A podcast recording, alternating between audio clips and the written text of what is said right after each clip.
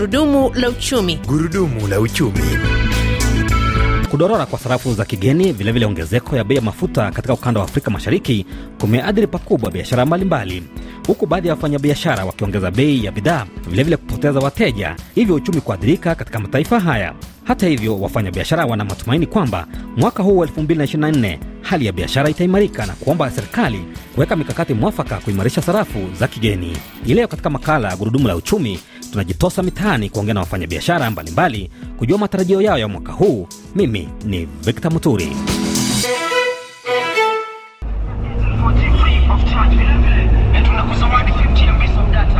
Katika mtaa wa Dagoreti kusini mwa Nairobi, Daniel Onderi ni muuzaji maarufu wa miwa kwa miaka sita sasa. Kwa mujibu wa Onderi, biashara hii imekuwa nguzo kwake na familia yake hapa jijini Nairobi. Biashara kwa upande wa biashara yangu ya miwa, naona kwa miaka mingi minne mitano kuendelea kwa enzi ya sasa, na ya kwamba inanisaidia kwa mambo ya biashara kupata fedha, zinanisaidia kwa shule pamoja na maradhi mbalimbali kwa shamba langu. Kwa upande wa sasa haiko mbaya sana, iko upande wa katikati, kwa sababu wanunuzi wamekuwa wachache kwa sababu ya shughuli zao mingi huku na huku. Ndio maana sasa kwa zile ambazo naipata pia nayo naifurahia kwa hizo.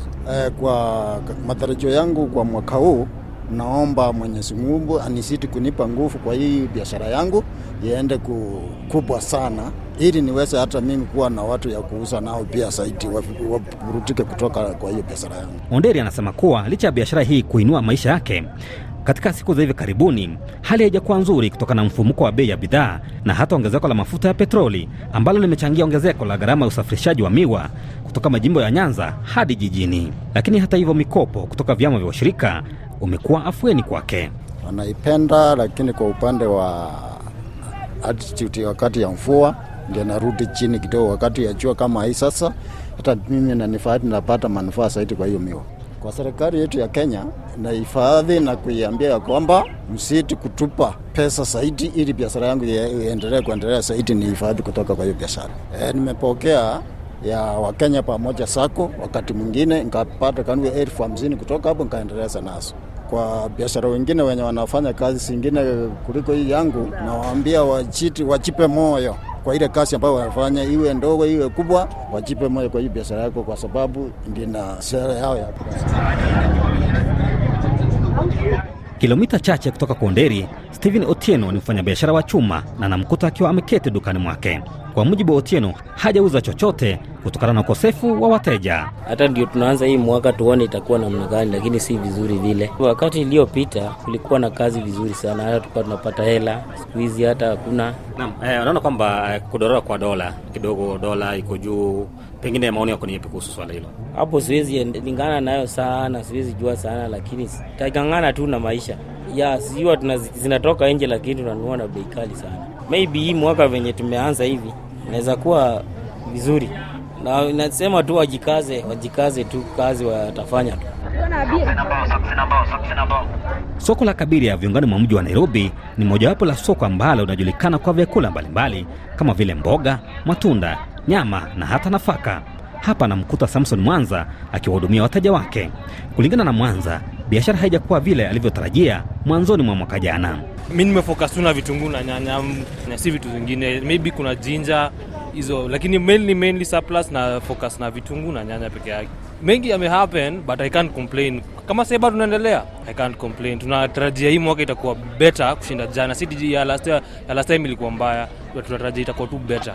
Naona story na gava, tuache tu gava ifanye mambo yao huko juu, si tupambane huku chini, kwa sababu kitu gava itaamua huko juu itatuumiza ama itujenge, na tuseme ikituumiza sisi, you can't change that for now, itachukua time so mambo ya gava tuachie gava ishughulike nayo, sisi tung'ang'ane kivyetu huku chini. Nchini Kenya, kama baadhi ya mataifa mengine ya Afrika Mashariki, nguvu ya shilingi imekuwa ikipungua kutoka mwaka jana, na hali hiyo inazidi kuathiri baadhi ya biashara, hasa bidhaa ambayo huagizwa kutoka mataifa ya nje. Kwa saizi nafanya stori na forex money, so niko na hiyo concept. Ukiangalia azin hiyo dola inatuumiza azin, hata nikienda azin, nikienda kudeposit pesa nyeke kwa akaunti ya FX unapata I need more money ndio ni accomplish mission yangu, so inatuumiza manze.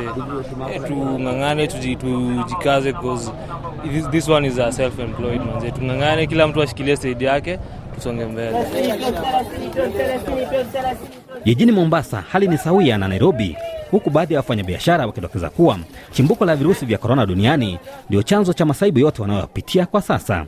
Ila kuna matumaini iwapo serikali na mashirika ya kibiashara yataweka sera mwafaka kufufua uchumi. Kwa majina naitwa Justina, mimi ni mfanye biashara mdogo, nauza mtumba uh, especially nguo za wanawake. Mimi pia nashona kutoka COVID uh, wakati ile mwaka ya COVID uh, biashara imekuwa kiasi iko chini sana. Uh, lakini kwa hii mwaka tunatarajia watu washa recover from COVID chronicles Serikali kitu ningeomba sana ni watupunguzie ushuru. Unapata license unalipa kama 10000 na stall unailipia 6000. Hapo tunakandamizwa sana especially upande wa licenses.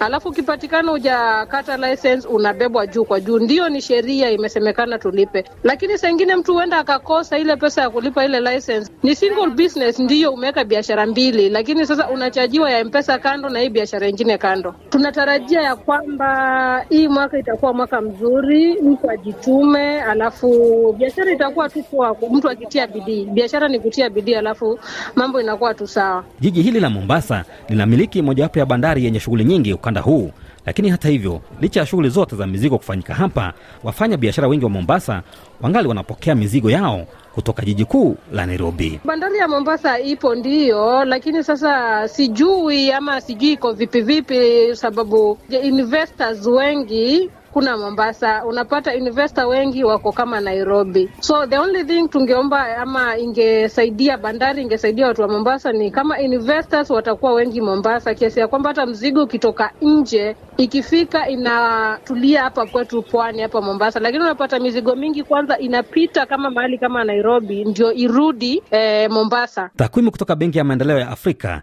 eneo la Afrika Mashariki linatarajiwa kuandikisha ukuaji wa kiuchumi kwa asilimia tano katika kipindi cha mwaka huu 2024.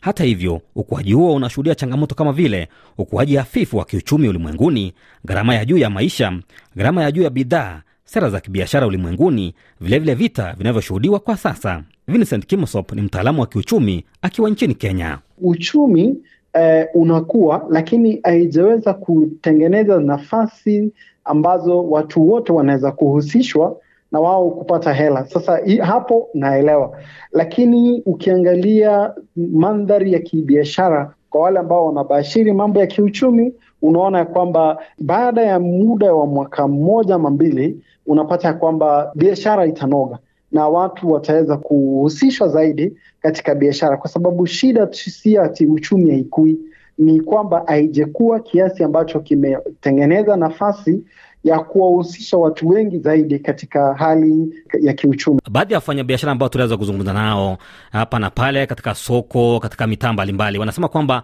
hawana matumaini kuwa biashara itaimarika mwaka huu mpya. Je, maoni yako ni yepi kuhusu swala hilo? Mahali ambapo serikali inaangazia katika biashara, na wao ndo ni nzuri pia waweze kuangazia zile sekta ambazo uchumi inaelekea, ili waweze kujihusisha katika zile sekta ambayo Uh, uchumi inaelekea. Nguvu ya dola ambayo imepanda sahizi, tunaangalia dola moja ni shilingi mia moja hamsini. Tusipopanga eh, mambo vizuri kiuchumi, unapata ya kwamba tunaweza kukuwa na shida kulipa deni. Serikali ikifika kiwango ambacho haiwezi kukalipa deni yake, hiyo ina, inazusha ama inaleta chini imani ya wale ambao ni wale watu ambao ni wangependa kuegeza, kwa lugha ya kimombo eh, foreign investors. Huku wafanyabiashara wanapotarajia kuimarika kwa uchumi mwaka huu 224 ipo haja ya idara za kifedha kubuni sera mwafaka kama vile kupunguza viwango vya riba, kuwawezesha wafanyabiashara kupata mikopo kwa urahisi, kupiga jeki biashara zao. Beba, beba, mosi na mosi, beba, beba, beba, beba, beba.